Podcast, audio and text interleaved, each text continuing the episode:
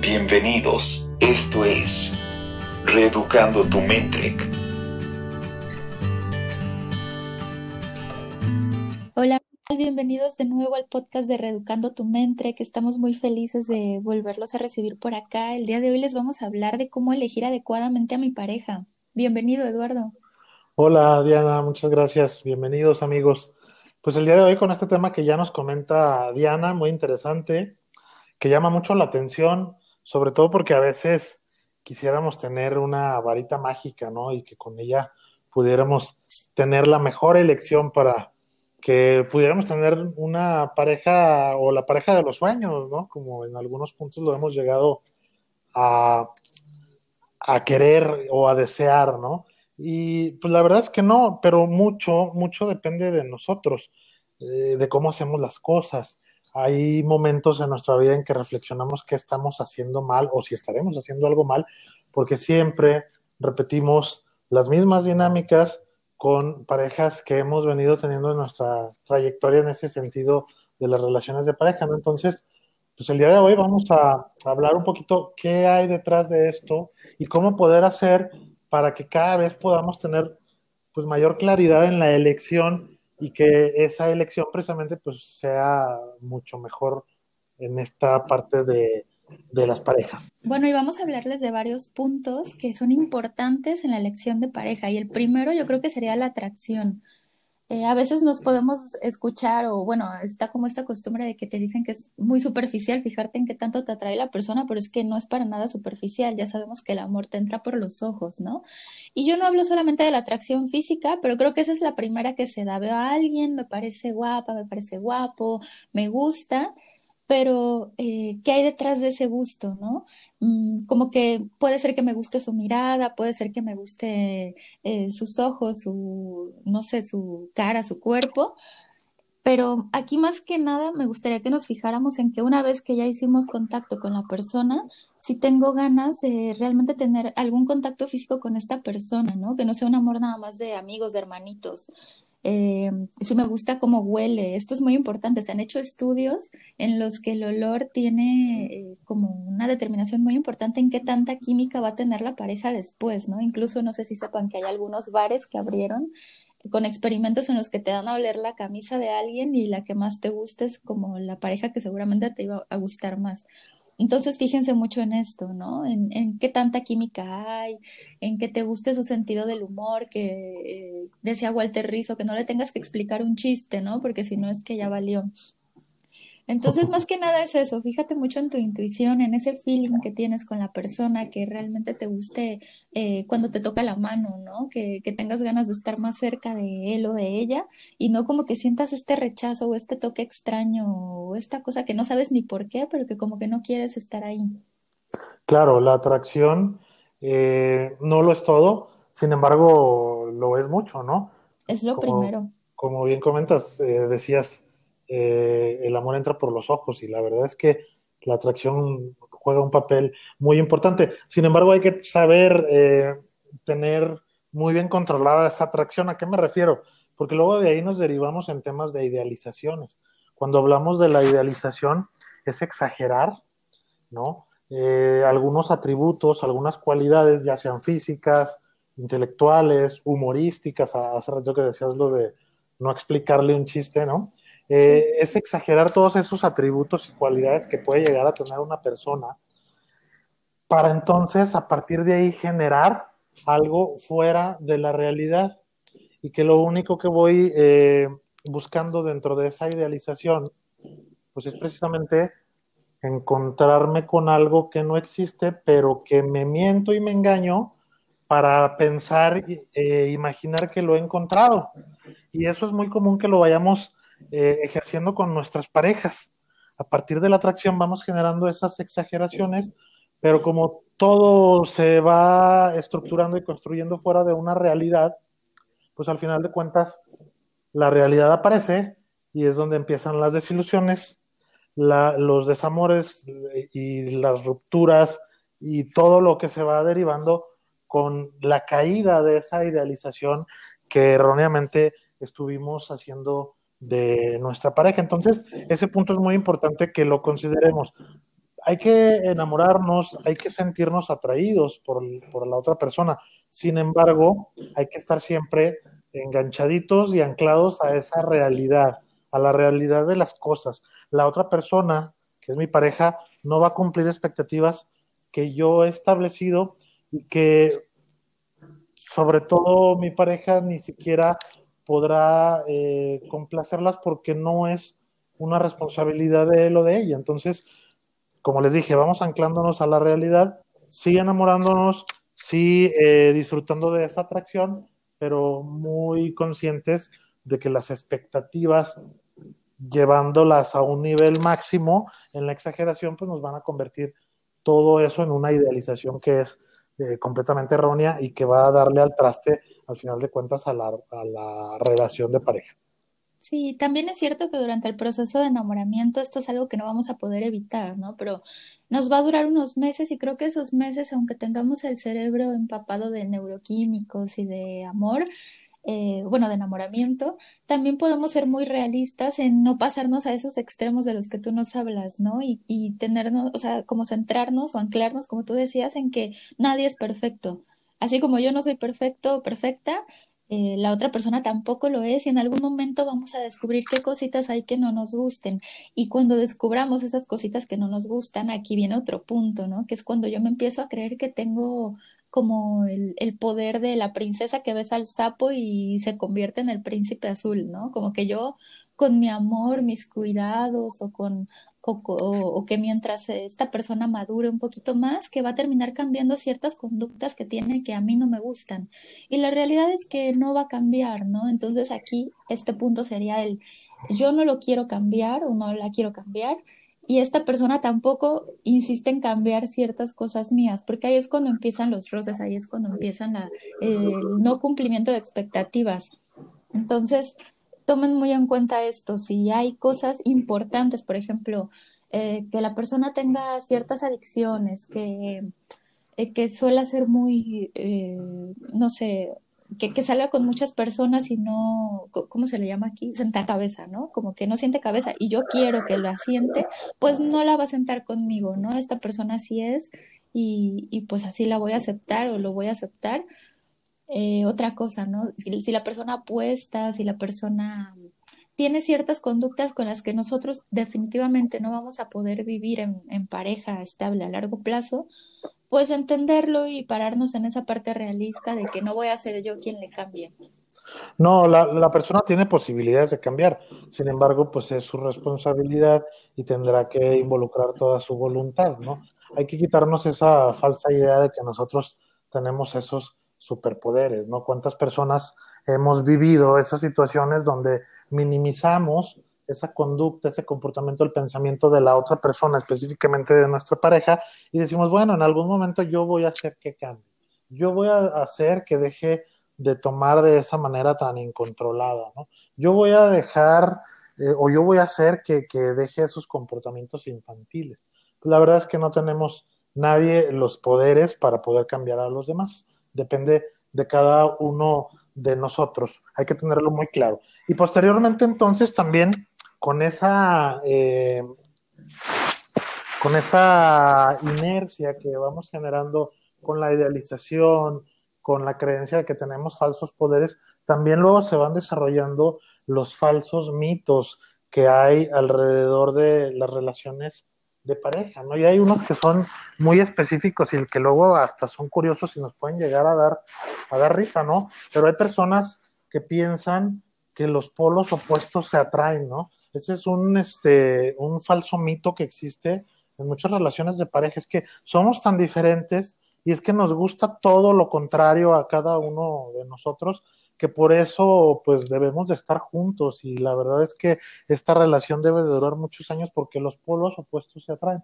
Eso es falso, es un mito que existe que busca romantizar, ¿no? Porque luego eh, de la misma forma se van presentando algunos otros mitos, como por ejemplo de que el amor todo lo puede, ¿no? O sea, no nos podemos comunicar, no existe atracción, eh, tenemos intereses para proyectos de vida muy distintos que van por diferentes caminos, pero no importa porque el amor todo lo puede, ¿no? Entonces, el amor va a salvar esta relación y la verdad es que pues también es un, un falso mito que vamos teniendo ahí y que va romantizando todo este tema de las relaciones de pareja. Y así podemos incluir muchos más, porque la verdad es que cada vez se van presentando más. Existen los mitos como el que, el, que dice que, que, si alguien te quiere bien, pues te hará sufrir, ¿no? Porque el amor duele, porque el amor es sufrimiento. Y también la verdad es que son, son falsos mitos como ese de los celos también, ¿no? El de, pues si me cela es porque me quiere. Entonces,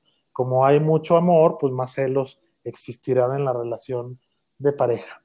Sí, de hecho está muy extendido. También he tenido algunos pacientes que me dicen, eh, incluso una cita de la Biblia, ¿no? En la que dice que el amor todo lo puede, todo lo soporta, todo lo, eh, ¿sabes? Como, como si yo me tuviera que, que despersonalizar para, para aceptar a mi pareja, ni siquiera es aceptarla, ¿no? Es como para Es aguantar ciertas cosas, ajá, es tolerar cosas que a veces ya no es sano tolerar. Pues es que a veces esas cosas que falsamente creemos que hay que tolerar van dañando nuestra dignidad como personas o incluso hasta la dignidad física y emocional. Entonces, Sí, nuestro amor propio y justo es cómo es que puedo yo realmente amar a alguien o la otra persona puede realmente amarme cuando mi amor propio se está viendo tan, no sé, tan contaminado. Claro, hay que dejar de romantizarlo, ¿no? Sí, y bueno, creo que otra, otro punto importante es fijarnos en los foquitos rojos, porque siempre hay foquitos rojos, ¿no? Y a veces esos focos rojos van a ser de cosas que realmente son tonterías y que sí vamos a poder aguantar, pero yo hablo de esos focos rojos en los que la otra persona se siente dueño de nosotros, de nuestro tiempo, de, de incluso nuestra elección de amistades, de nuestra elección de, de diversión, de varias cosas, ¿no? O cuando ya empiezan los celos también, ¿no? En, en el que me empieza a mandar mensajes de ¿dónde estás? ¿A qué hora vas a llegar? Este, ¿no crees que ya deberías irte a tu casa en vez de estar en esa fiesta con tus amigos o con tus amigas? Eh, y nosotros a veces pensamos esto que tú decías, ¿no? Bueno, es que me quiere, es que si me quiere me va, eh, se va a preocupar por mí, ¿no? En vez de, eh, o sea, está teniendo estos comportamientos no porque sea una persona celosa o controladora, sino porque me ama y me le, quiere, le intereso. Y eso no tiene nada de, de lógica, o sea, no tiene nada que ver el, amor con la violencia, el amor con la manipulación, el amor con el control, ¿no? Pero vamos creciendo porque socialmente y culturalmente en nuestro país, pues así hemos ido desarrollándonos, ¿no? Y la verdad es que nos hemos educado y formado en el tema de las relaciones de pareja bajo estas creencias y que como consecuencia pues trae este tipo de comportamientos y entonces nos vamos cuestionando de por qué me va como me va en el amor, ¿no? Pues sería bueno que reflexionemos sobre cómo es que yo estoy practicando mis comportamientos en las relaciones, eh, en las relaciones de, pareja. Sí, y también, eh, o sea, fijarte en lo que para ti es importante, ¿no? Si para mí es importante la fidelidad, bueno, ¿en qué cositas me voy a fijar, ¿no? Me voy a fijar en que obviamente va a tener su privacidad, pero que no tenga todo el tiempo el celular eh, con mil bloqueos en silencio, que me ponga la pantalla boca abajo, que si le llaman se salga corriendo para hablar o que lo ponga en modo avión cuando está conmigo, ¿no? Esos son focos rojos, sobre todo al principio. Eh, ¿qué otros focos rojos? Bueno, si para mí es importante eh, empezar tener prioridades y veo que le da más prioridad pues a otras actividades o a su familia o estas cosas, bueno, pues ahí va, va a ser un, un tema con el que vamos a tener roces más adelante, ¿no? Entonces, fíjate qué es importante para ti y fíjate en los foquitos rojos que pueda aprender esta persona en relación a esto, porque esto va a hacer que, que quizá más adelante tengan ciertas peleas, ¿no? Peleas que, que te puedes evitar. Claro, que no está mal que una persona tenga sus prioridades. El punto Claro, es que sea lo que yo busco y que sea lo que la otra persona también puede ofrecer y también está buscando. Al final de cuentas, en una relación de pareja se busca tener un proyecto en común, que es el siguiente punto que queremos eh, platicar, Diana. En este sentido, las parejas al final de cuentas tienen que ir formando ese, esa comunión en los planes, en los proyectos, en los objetivos y en las metas que se quieren alcanzar y de distintos ámbitos, ¿no? Desde los económicos, los familiares, los sociales, incluso, bueno, hay parejas que hasta tienen proyectos en común en temas deportivos y de esparcimiento. Entonces, eh, eh, no sé si tú nos puedas platicar más al respecto, Diana, en ese sentido. Sí, bueno, aquí lo importante es que nos fijemos en qué tan fácilmente estamos fluyendo, ¿no? Sobre todo al principio, porque al principio es cuando todo eh, este tema de la idealización y de, de, del enamoramiento, eh, si ni en esa etapa podemos fluir fácilmente, pues ¿qué nos espera más adelante cuando venga la etapa del desencanto, ¿no? Entonces, fíjate que puedas fluir fácilmente con esta persona, que haya más sonrisas, más momentos divertidos que lágrimas, que peleas, ¿no? Que, que te des cuenta que el mismo esfuerzo que tú inviertes en que la relación funcione, lo invierta también la otra persona, o a ver, no 50-50, pero que sea parecido, que sea equilibrado, que no sea yo siempre el que tengo que estar diciéndole, oye, vamos a vernos, oye, vamos a salir, oye, llámame, oye, eh, cuéntame, ¿no? Oye, eh, comunícate conmigo. El tema de la comunicación también es algo que más adelante se vuelve una de las bases de la relación. Entonces, si yo baso mi relación en que vayamos al cine, ¿no? Y que estemos haciendo cosas que nos gusten juntos, pero nunca hablamos, pues, ¿qué me espera para más adelante? Y en cuanto a los proyectos de vida en común, eh, es importante que veamos si a la persona con la que estamos ya planeando pasar nuestra vida por ejemplo, si yo quiero tener hijos o no quiero tener hijos, que la otra persona quiera lo mismo, ¿no? Porque esto más adelante puede traer grandes problemas. Si la persona quiere vivir en el extranjero y yo quiero quedarme aquí, pues ¿qué nos espera también, ¿no? Siempre una de las dos partes va a estar insatisfecha. Claro, y, totalmente esto del proyecto en común, pues va tumbando ese mito, ¿no? Eh, el mito de que decíamos de que los polos opuestos se atraen. Definitivamente no va a ningún lugar una relación de pareja en donde, como tú decías el ejemplo, alguien quiere ir eh, a estudiar una maestría al extranjero y la pareja dice, no, yo no estoy dispuesto a salir de mi país, ¿no? Pues la verdad es que son polos opuestos y no se atraen para nada y la verdad es que el no tener un proyecto en común en ese sentido, pues dificultará el que se vaya dando la relación de pareja. Sí, y bueno, y esto que hablas es algo más temporal, ¿no? Algo que puedes estar un tiempo bien, pero yo hablo ya del lugar de residencia, donde quiero vivir, ¿no? Eh, quiero vivir aquí, quiero vivir allá, y ahí es cuando empiezan los roces.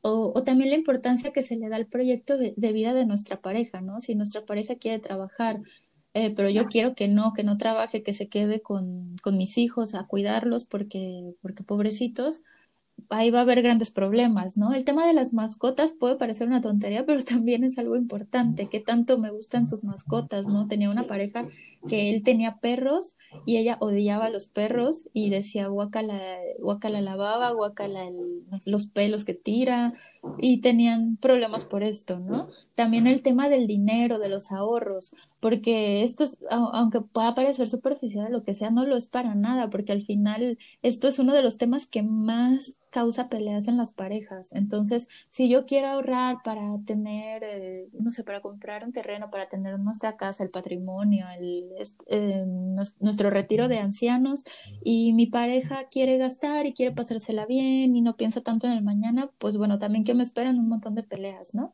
Entonces, fíjense cuáles son sus proyectos de vida y, y, obviamente no van a ser los mismos, pero intenten hablar de esto antes de formalizar algo para que sean más o menos parecidos, ya sean gustos o proyectos de vida. Claro, y algo que beneficia mucho es tener flexibilidad en el pensamiento, ¿no?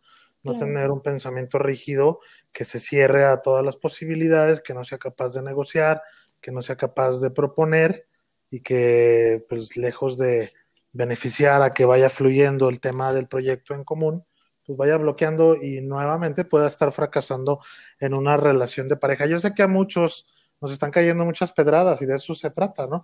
Pero para concluir, sí sería muy padre, Diana, que nos vayas comentando esto que platicábamos hace un ratito antes de, que grabáramos esta, este episodio de las razones que existen sanas y las razones que no son sanas para poder tener una pareja. Sí, a ver, eh, aquí estábamos hablando, pero de una pareja ya más formal, ¿no? De cuando ya voy a contraer matrimonio o cuando voy a, a irme a vivir con alguien, ¿no? O algo que yo vea más a largo plazo. ¿Cuáles son las razones saludables, no? Las razones saludables son que quizá yo quiero compañía. Ojo que esto no lo hago desde el necesito compañía, lo hago desde el quiero compañía, ya he estado un tiempo viviendo, experimentando vivir solo y ahora me gustaría vivir en pareja, ¿no? Esto es súper válido. Qué bueno que haces, qué bueno que haces la aclaración, ¿eh? Porque de verdad, lo sano es quiero tener compañía, ¿no? Lo que sí se vuelve totalmente fuera de lugar es necesito compañía y entonces lo que caiga, ¿no? Así es, ¿no? Y esto es como una trampa, ¿no? Si yo Claro. realmente creo que necesito y tengo miedo de que ya me estoy quedando porque ya tengo veintitantos, treinta o no sé, la edad que en tu lugar de residencia sea la normal para casarte o para irte a vivir en pareja, pues ya tengo cierta edad y entonces ya mejor acepto lo que sea porque me da miedo quedarme sola o solo, ¿no? Entonces, eh, bueno, esa es una de las razones saludables, siempre y cuando lo hagamos desde el deseo y no desde la necesidad. Después, otra, eh, sexo seguro y conveniente, ¿no? Esto también, porque ya es, me con sexo seguro me refiero a que sé que la persona con la que voy a estar, según el acuerdo que tengamos, pues no va a estar saliendo con un montón de personas, que me puedan pegar enfermedades, que ta, ta, ta, o que, o que yo sepa que ya no tengo que hacer todo este proceso larguísimo de conquista, ¿no? A eso me refiero con sexo seguro y conveniente. También con la, con la parte en la que ya nos vamos acostumbrando a nuestra pareja. Sí, ya ella eh, sabe que me gusta, yo sé que le gusta. Eh, otro sería el crear y hacer crecer la familia, ¿no? Esto, esto también es otra de las razones saludables para, para vivir en pareja. Y el último sería el adquirir un estilo de vida deseado, porque quizá yo que- quiero quedarme soltero, soltera, es muy válido, pero quizá yo quiero eh, hacer la, no sé, como la parte tradicional de, de tener una familia, de salir en pareja con nuestros amigos, eso también es muy válido y ese sería el adquirir el estilo de vida deseado. ¿Vale? Ahora, las razones no saludables para contraer matrimonio o para irme a vivir con mi pareja. Aquí hay más, ¿eh? Eh, una, para fastidiar a mis padres o porque estoy harta de, de estar en, como viviendo con esta familia porque no me llevo bien y entonces salgo huyendo, ¿no? Claro. Entonces, eh, Que es muy las... común, ¿eh? La verdad Sí. es que se va dando de manera muy, muy común. Hay, hay personas que en cierta inmadurez toman la decisión, mala decisión, errónea decisión de solucionar un conflicto dentro de su casa con sus padres, yéndose a vivir con su pareja y la verdad que no se soluciona absolutamente nada. Se van consiguiendo más problemas, ¿no? Sí, sí, te arrastras los problemas que tenías con tus padres, con tu familia de origen a la pareja y al final te das cuenta que estás repitiendo patrones y terminas en terapia eh, llorándole, ¿no? A, a Eduardo Badía. Entonces, bueno, esa es una, ¿no? Otro, pues para superar el complejo de inferioridad que tengamos, eh, nuestras propias inseguridades, al final no se superan, como que se tapan. eh, ya les hablaremos de las conductas de seguridad. No, ya les hablamos, creo, ¿no? Sí, hemos tocado La- ya. Sí. Bueno, otra, eh, para ser terapeuta de mi pareja, eh, la que ya mencionaba, por miedo a quedarme soltero, soltera o solo, o a vestir santos, por miedo a, a vivir solo o sola, ¿no? Por miedo a la independencia. Otra, otra razón, y esta es creo que de las más dañinas, es el hacerlo por despecho. Por ejemplo, eh, eh, fulano, fulana me engañó, me hizo la vida de cuadritos y ahora para que le duela voy a, quedarme con esta persona, ¿no? Para que vea que lo olvidé rápido. Eh, otro es por miedo a rechazar a la otra persona, ¿sí? Que la otra persona sea súper buena con nosotros, que toda nuestra familia y nuestros amigos nos digan, no, es que no puedes dejarlo ir, es que cómo crees que tienes que quedarte con él porque de verdad no vas a encontrar a nadie que te quiera tanto y que tú te lo termines creyendo y digas, bueno, no me gusta tanto, pero pues sí, tienen razón, ¿no? Y me quedo, me quedo con esta persona porque no quiero hacerlo o hacerla sentir mal a ellos o a mis familiares o a la gente que, que nos tiene como una idealización de pareja. Otra, y esta, esta puede ser confusa, ¿no?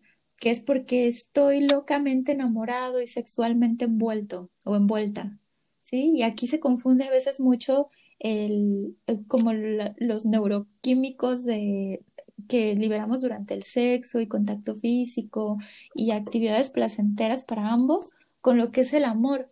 Porque el amor es mucho más allá que, que un enamoramiento, que el pasármela bien y que el que esta pareja sea muy compatible conmigo en, en la parte sexual. Ok. ¿Sí? Ok, muy bien, Diana. Entonces, bueno, pues ahí están los puntos.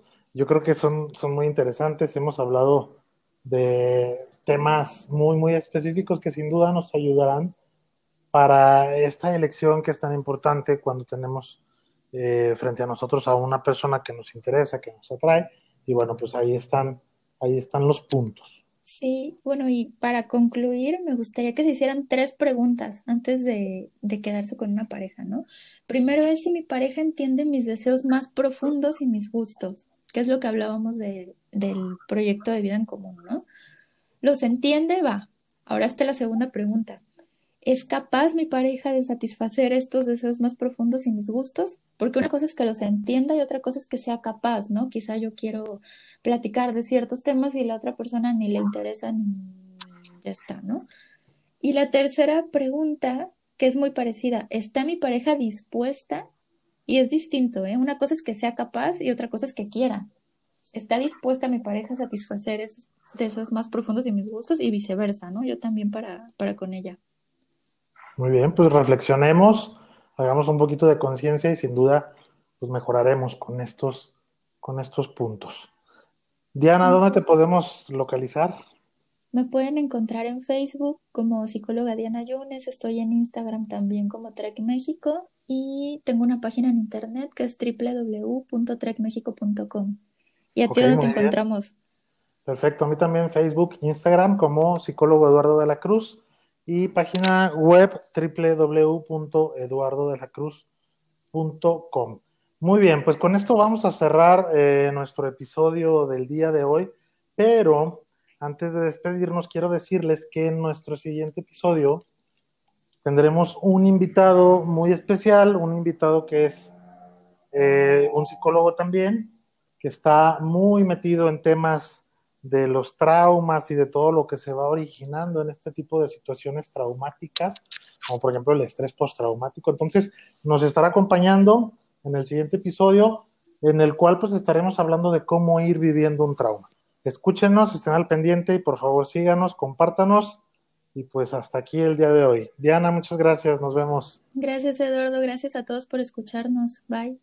Bye.